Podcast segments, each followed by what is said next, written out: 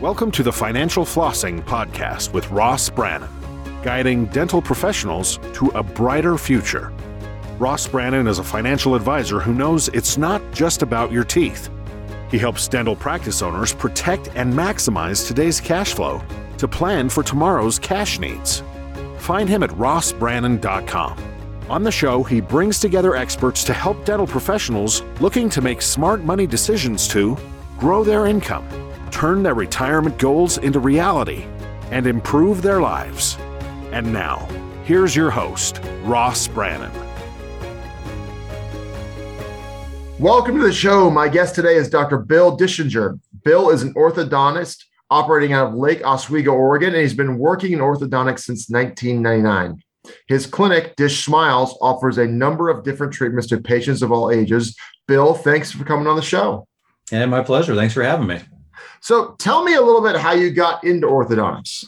Well, like a lot of people in dentistry, my dad was an orthodontist. Second career for him, he was actually an NBA basketball player uh, for 11 years. And all right, stop, then, stop, talk. Yeah, I'm a sports guy. Tell me about NBA basketball. All right. Well, he was not just an NBA basketball player. He uh, he was rookie of the year in '63. Uh, won a gold medal in 1960. He was on the team with Oscar Robertson, Jerry West, Jerry Lucas, those guys. Their teams in the Hall of Fame. So he was, uh, yeah, he was something else. He, what was his name? What's his name? Terry Dischinger. And so, what team did he play for? So his rookie year was the Chicago Zephyrs, who then moved to Baltimore and became the Bullets, which is now the Washington Wizards. Uh, played there for three or four years and went to Detroit, played for the Pistons. And then his last year finished up in Portland. And that's how I wound up in Portland, Oregon. So awesome. So, yeah. So you're the son of an orthodontist kid. Yep. And um, never thought I wanted to do that. I mean, stick your hands in people's mouths. That's disgusting. Who, who would have ever wanted to do that growing up? But then my freshman year, after my freshman year in college, he had someone quit in his lab, needed someone to fill in last second that was my summer job. He kind of said, This is what you're doing for the summer. And working there, I realized it wasn't just sticking your hands in people's mouths. It was actually owning a small business, which I was a business major at the time. And that really appealed to me. So being able to own a small business, uh, working with people, I enjoy the interaction of people. So it, it actually was a really good fit. So I switched majors and the rest is history. What's one of the best benefits of owning a dental practice or an orthodontic practice is it is a business. You can do so much with it. Exactly. Now, you have been recognized as an expert in your field and you and you give lectures all over the world. Tell us a little bit about that, how it evolved, where you've been, what you do, all that. Yeah, so my dad had developed a technique for correcting a certain type of bad bite. And so he had kind of pioneered that. And so he actually would run courses out of his office. People would come in and they would learn how to do it. He occasionally would get asked to give some courses elsewhere and so i kind of again fell into it a little bit because of him but then i worked with a company on developing some new techniques and, and processes and kind of helped pioneer some new stuff and I love that. I love trying new things. I get bored just doing the same thing over and over again. So it's kind of a perfect fit for me and some of these companies to, hey, we have this new technique. Would you be willing to trial it out and and see if it works and and and help us improve on it? So that's how I got into it. Was was through these companies asking me to do things like that, and then just kind of found that I enjoyed teaching and some people apparently think I'm decent at it and have been asked to do it all over the world. And I love doing it. It, it makes me a better orthodontist. Hopefully, it helps other people become better, better orthodontists. And it, it, it's a great thing to kind of break up what I do on a daily basis. So, where have you traveled uh, to give lectures? Southeast Asia, all over the place, all over Europe, the Middle East. Oh wow! So this this is not just yeah. like L.A., Chicago, Atlanta, New York. no, no, no. It's uh, it's been great. I uh, I've gotten to see the world. It's been a wonderful thing that I've gotten to do. Yeah. Is there and, a? I was gonna say, is there a favorite place? Favorite place you've been?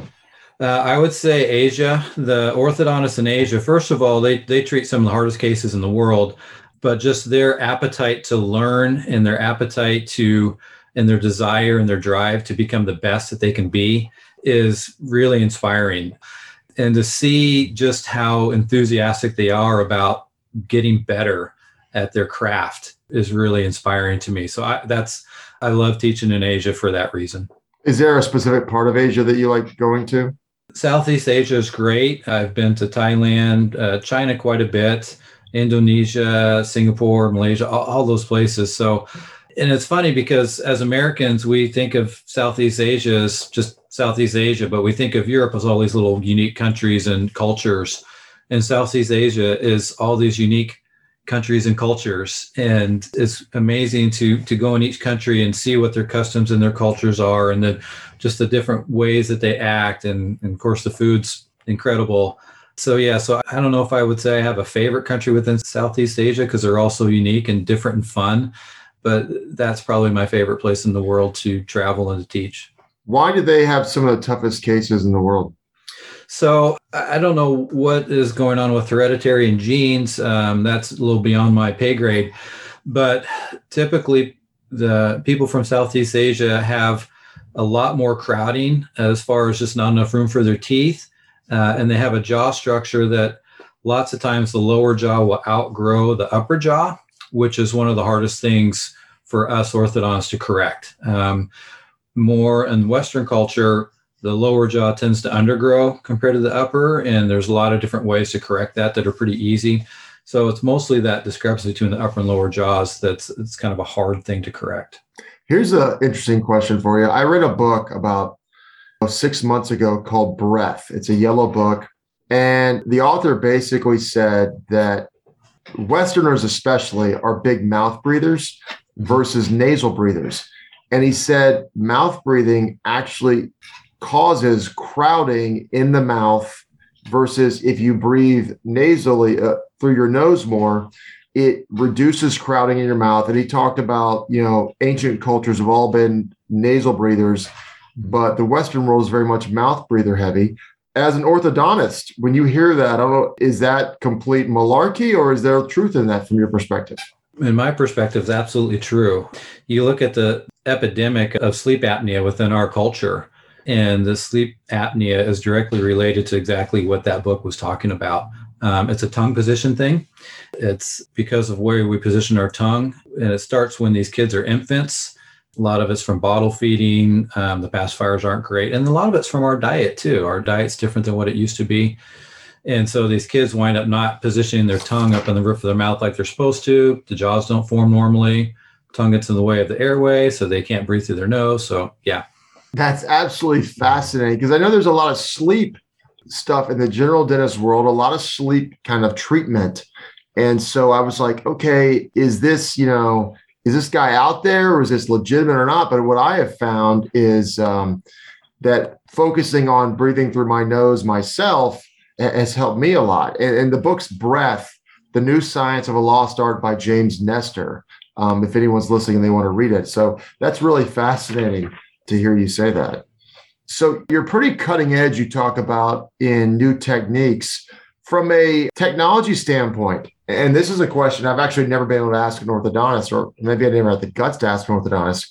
Um, so it's a two part question.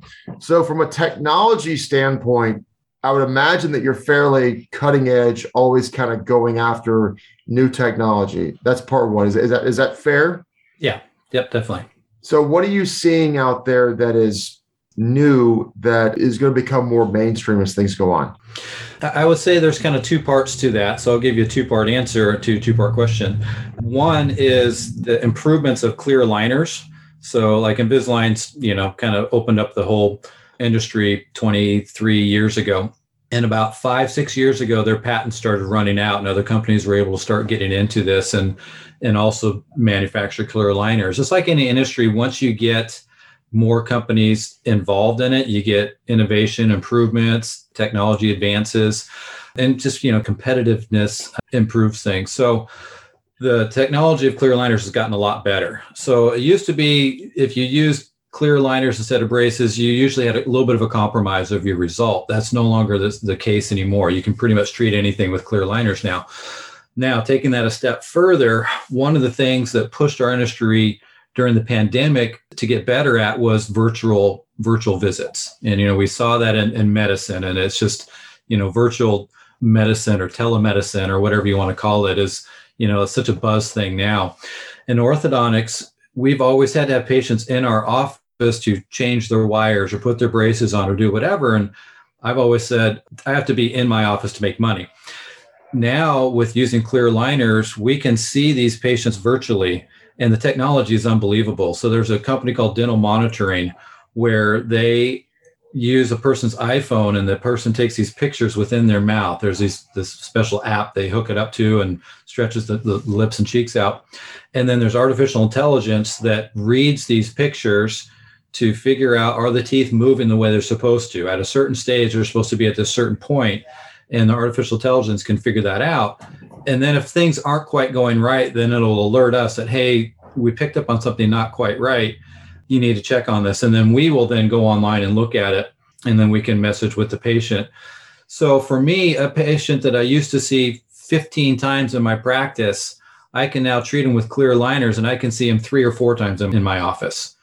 So what that's doing is it's allowing us to be much more efficient within our practice. That's you can tell I'm kind of passionate about this. This is kind of my this is my new baby here. So it would mean that clear aligners are more profitable than braces in that respect. Absolutely. Now, there's a tipping point. So, if you are just kind of dabbling in clear aligners and doing this virtual monitoring, but a majority of your patients you're still treating in braces, you're still having to be in your office all the time because you have all these braces patients you're having to take care of. So, you have to get over a certain percentage. And I would say that's probably 65 to 70% of your patients you need to be treating with clear aligners to then be able to reduce either your staff or the number of days you're in the office or, or both to start making this pay for itself and then eventually being more profitable. But, but yeah, if you do it, if you do it the right way and you and you commit to to absolutely going all in, then yeah, you're going to be much more profitable in the long run. So I, I, have five kids. My oldest is 14. She's already had braces. And I'll tell you right now, unfortunately, uh, for me, but fortunately for my kid's dentist, they all look like they're going to need uh, braces. They all look very British in their mouth, shall we say? I'm um, sorry. I'm sorry. but like they said, my daughter was like, she wanted Invisalign, and I was like, okay, we're talking to orthodontist about it, and I was like, I'm like, no, I'm not letting you get Invisalign because that is that requires you to do something. And she was like 11 or 12 at the time, and I was like, I don't want to pay, I don't want to deal with this for three or four years because you're not doing what you want and mm-hmm. you're not doing how you're supposed to. Um, and my 12 year old, he's coming up next and he's trying to uh, lobby for Invisalign. I'm like, I don't know that I think you're responsible enough to do that. Uh, you know, as an adult, I would, but in your experience, is there an age where Invisalign makes sense? And is there an age where, you know, there probably need to be in braces? our adults are much worse than our kids actually. Wow. So, yeah i mean think about our kids lives and our lives. Our kids they're, they're, scheduled. They got this regimen every single day. So they have the parents monitoring them. They got teachers monitoring them coaches whatever. So adding one more thing onto their schedule super easy for them. It just it, it blends right into their their scheduled life already. Um, and then with this monitoring that i was talking about every single week where we're monitoring them there's this oh, my mind's blanking on the word but basically we're we're checking in on them. And, and so they have to be doing what they're supposed to be doing or they're getting caught.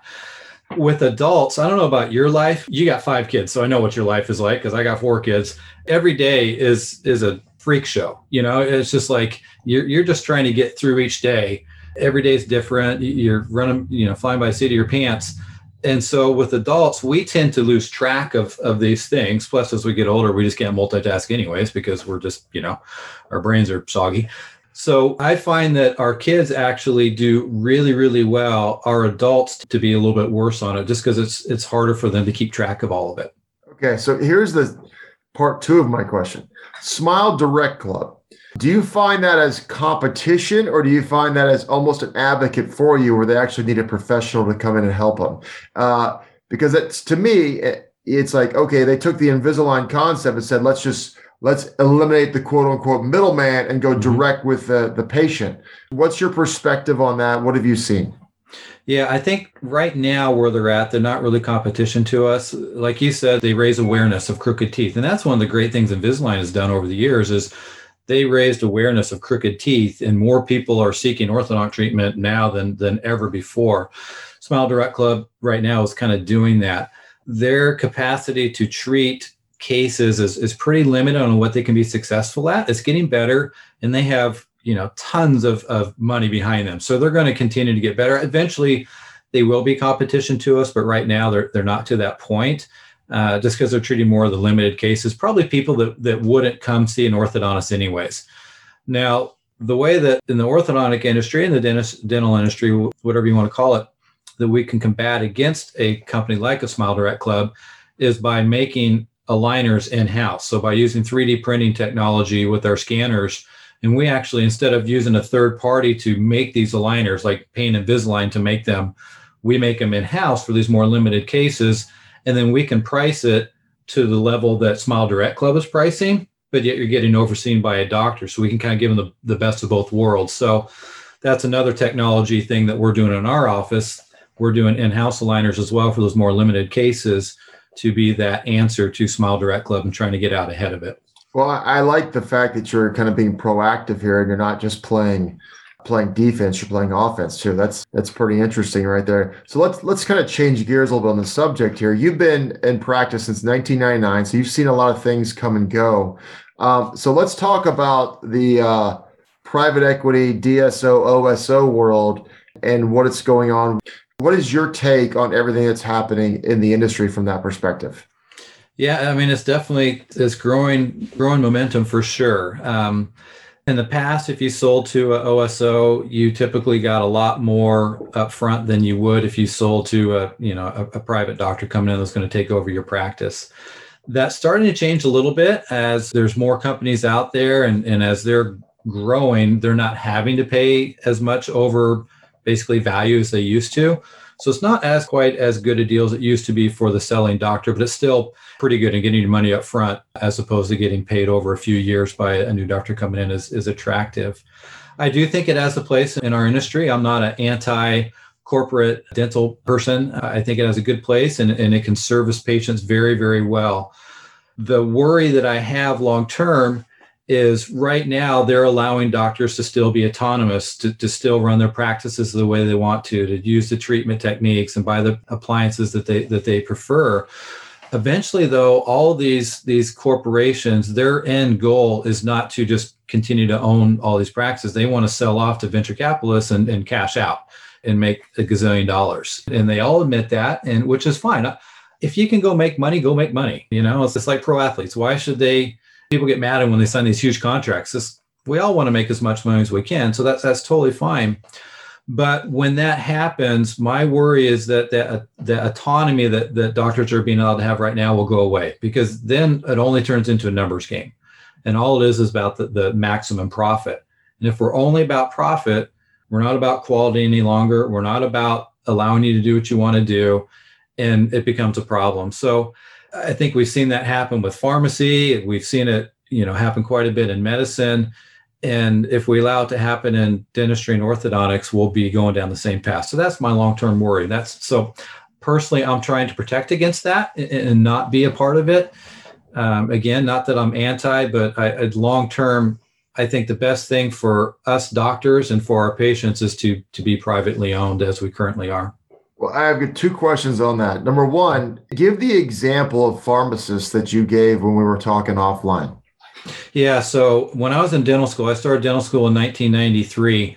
And I remember in our first class was pharmacology and they showed us these these surveys of the number one respected profession in America and the number one respected profession in America was a pharmacist and if you think back to when we were kids we all knew our local pharmacist. He he or she had you know this little you know mom and pop shop. Lots of them had like a little counter that you could order food.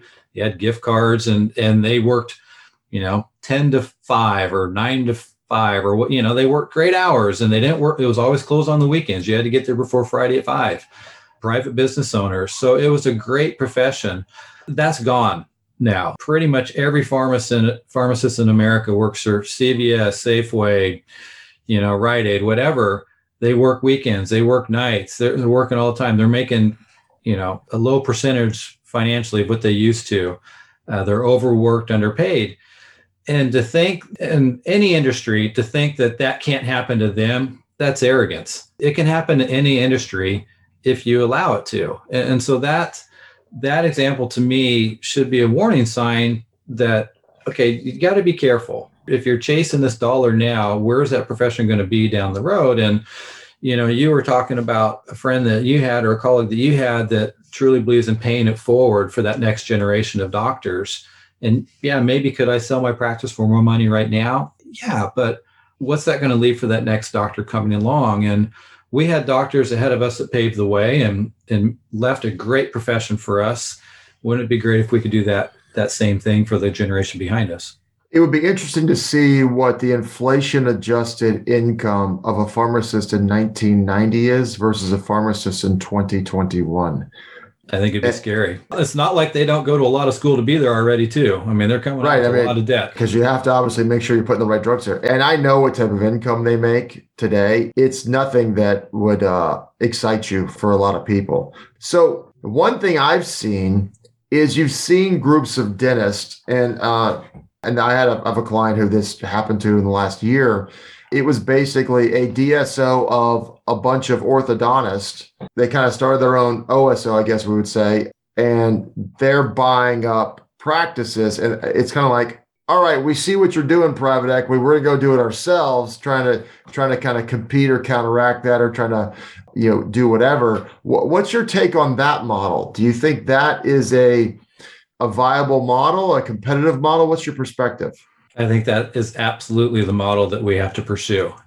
So that's what I have a new associate that works for me. We are partnering up with another practice.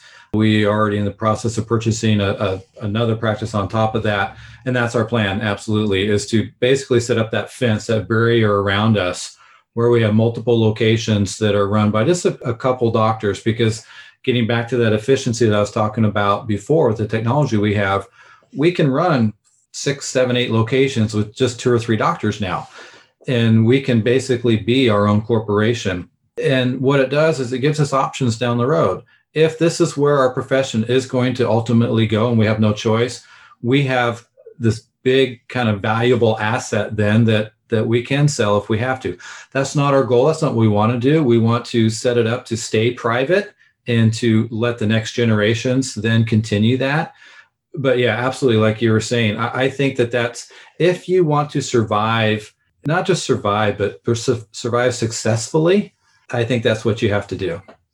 Because of all this going on, do you see it being a, a challenging industry for a fresh new dental school, orthodontic school, or specialist school graduate?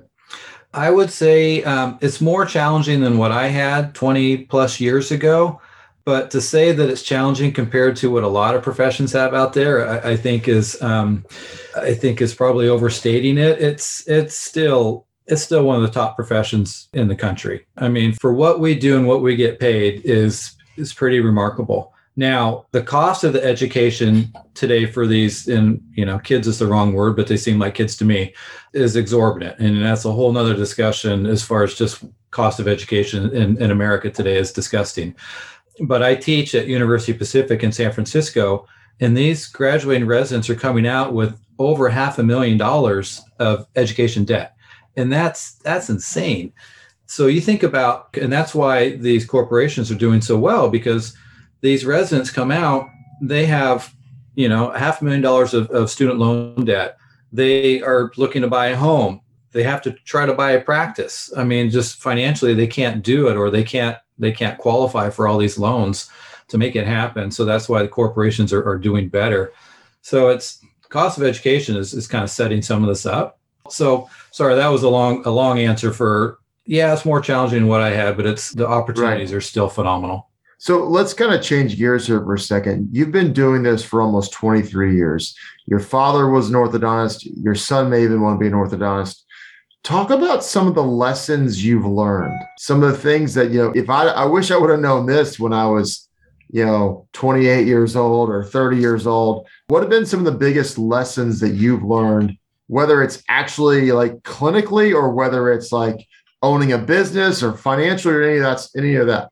Yeah i mean you know you're always learning and as far as clinically you know you look back on what you did 10 years ago and you just kind of shake your head and like wow i thought that was great great treatment back then and that would be considered terrible now what we're putting patients through so that's that's always going to be that way you know as, as technology continually improves for what we do for treatment so so i can't i don't really look at those and and and get too upset by that because it is what it is financially, yeah, I mean, everybody's always, oh man, if I had done this, done that. So I try not to do that too much. The one thing that that I do know is true is we always spend more than we should earlier in our careers. You know, you, we were talking about how long it takes to become an orthodontist. It's an additional six to seven years after college. So you're you're behind all your friends, all your college friends or high school friends. You're behind starting life basically and you try to catch up pretty quick and you, you spend more than you should in those first few years of, of your career and if i could that's the one thing if i could go back and, and live a little more lean at the start and build up that nest egg earlier on because the comp you know compound interest going forward with your retirement funds and just everything that would be the biggest change that, i would do for sure. You know and then just as you manage people you know you're a boss of of a, of a team that you work with and you just over the years you hopefully get better at managing people and understanding people and relating to them. I think that's the, the biggest challenge as being a business owner is the management of people and learning how to do that you make a lot of mistakes along the way and you know you sometimes lose good people because you were a bad a bad leader well, so yeah that that's the challenge is you learn all this clinical stuff in school you learn nothing about finance yeah. and you learn nothing about managing people. And, and, I know dentists who are trying to sell a practice because they hate managing people. Mm-hmm. And um, it really is, it's fascinating. I, have said this numerous times on, on the podcast is I know dentists who earn a good living, but they really just own a job. And but when you can transition from owning a job to owning a business, being a business owner who happens to be a dentist or a business owner who happens to be an orthodontist or whatever, that's when the wealth really starts coming in and, and people really start earning uh, just incredible incomes. And and to your earlier point is, yeah, I try to tell all the time, the rate of savings is the most important indicator of financial success. Mm-hmm. Uh, Warren Buffett says the habit of thrift, i.e., savings, is the most important habit to accrue. So as we wrap up here, I have a couple last questions for you. What advice would you give a new dental school graduate? Find a good mentor that's number one. Uh, find a good mentor that's been there, done that, that's been successful, not just successful financially, but successful as far as their quality of life and happiness of life. Because there's a lot of, well, there's a lot of people just period, but a lot of dentists that are very financially successful, but are not life successful. And there's a balance that you have to find with that. So find a mentor that that you can, even if it's not someone that you are working with, but maybe you can at least pick their brain and, and have lunch with them periodically and get together with them and have them teach you that life balance that that allows you to be successful both with your practice, with management of your team, and then financially and then with your life. So that would be my number one thing is to, is to seek those people out. And I'm not saying it's easy to find those people, but just get out and, and meet with dentists in the community and you'll you'll quickly find who's authentic and who's not so that would be number one as we said save save save and you know you should be living off 50% of what your gross income is and and when i say that you know you're paying your taxes you got your retirement you got money that you're putting off into investments inside and only 50% of what you gross make should you actually be spending? And if you can do that, you're, you're going to be set up successfully for the rest of your life financially. Which means if you live where I live in Florida, you pay less in taxes. Yeah, yeah, it's hard to do that in Oregon where I live. I mean, that, that 50% goes like that. Yeah. Yeah. All right. Last question here. I would assume that you're a reader, being that you're as all the studying you do. Um, what's the best book you've read recently? Oh boy, that's a good question. Um, I have to admit, I'm, I'm not a great reader. I'm better at listening to podcasts. Usually, by the time I'm crawling into bed, if I if I'm pulling up a book, I got five minutes before I'm asleep. Right. So, so what's what's a podcast you're listening to? Well, podcast. You could be. Me, you could be like me. I have 40. I'm subscribed to. I listen to like yeah. three. well, um, I'm a bit of an escapist, so I tend to listen to podcasts that are more more fun as opposed to educational. That's so, okay. That's okay. Yeah, yeah. So you know, you being from Florida, you'll probably laugh at this, but I'm a total Disney geek nerd. So I listen to stuff about about the the Disney company. And then I'm a sports junkie, so it's usually sports. You know, you're going to have to cut that question answer from this uh, from this interview because it's such a disappointment. Like, okay, what is wrong with this guy? Well, before I let you go, so what was? Did you play basketball? What was your basketball career like? I played basketball. You know, growing up, I th- I thought I was supposed to be a basketball player, right? And um, you know, I was decent. I, I played. I walked on at Oregon State University and played one year down there, and quickly learned that uh, I was either too short or too slow, probably both, to make it at the uh, Pac-12 level. We were Pac-10 back then. But, uh, how, how, tall is your dad? My dad, he was six seven. He's quite a bit shorter now as he's gotten old. Uh, but he was six seven, and uh, and he was very quick too. So he was he was amazing. He was a first team All State in high school in four sports, not just three and four: football, basketball, baseball, and high hurdles. So he was a freak. And, how tall uh, are you? I'm six two and shrinking. So uh. I, am six eight. You're six eight. I'm six eight. So nice. I actually I actually played college football at Florida State back in the '90s when we were good. But wow, that's another nice. topic for another day. Yeah. So uh, were you tied in or what were you? I was offensive tackle. Offensive. Okay. All right. So yeah. Mm-hmm. So yeah. Were you there when prime time was there? No, he was late '80s. I okay. was late 90s. We won a national title when I was there. So it was a lot of fun. But uh, yeah, it's a lot of fun. So well, I've, I've heard that Bobby Bowden was an amazing man. I, every good thing you heard about him is true. Yeah. So, well, Bill, it's been a pleasure uh, talking to you today. It's been a fascinating conversation. Thank you so much for coming on. Yeah, thanks for having me. It's been a pleasure. All right, everyone. You've been listening to the Financial Flossing Podcast with Ross Brannon. We'll see you next week. This has been another episode of Financial Flossing with Ross Brannon, guiding dental professionals to a brighter future. If you liked what you heard, consider subscribing wherever you listen to podcasts. For more on Ross Brannon, visit rossbrannon.com. Registered representative and financial advisor of Park Avenue Securities, LLC, PAS, OSJ, 3664 Coolidge Court, Tallahassee, Florida 32311. 850 562 9075. Securities products and advisory services offered through PAS. Member FINRA SIPC. Financial representative of the Guardian Life Insurance Company of America, Guardian, New York, New York. PAS is a wholly owned subsidiary of Guardian.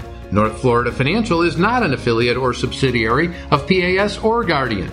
California Insurance License Number 0L10073. Arkansas Insurance License Number 161-39032. 2021 119535 expires 423. That last part can also say 2021 119535 expiration April 2023. This podcast is for informational purposes only. Guest speakers and their firms are not affiliated with or endorsed by PAS, Guardian, or North Florida Financial, and opinions stated are their own.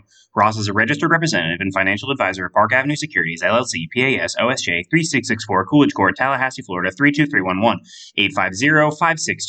850-562-9075. Securities products and advisory services offered through PAS member FINRA SIPC. Financial representative of the Guardian Life Insurance Company of America, Guardian, New York, New York. PAS is a wholly owned subsidiary of Guardian. North Florida Financial is not an affiliate with or subsidiary of PAS or Guardian. Arkansas Insurance License number 1613932, California Insurance License number 0L10073, 2021 130 482, expiration 1223. This podcast is a part of the C Suite Radio Network. For more top business podcasts, visit c-suiteradio.com.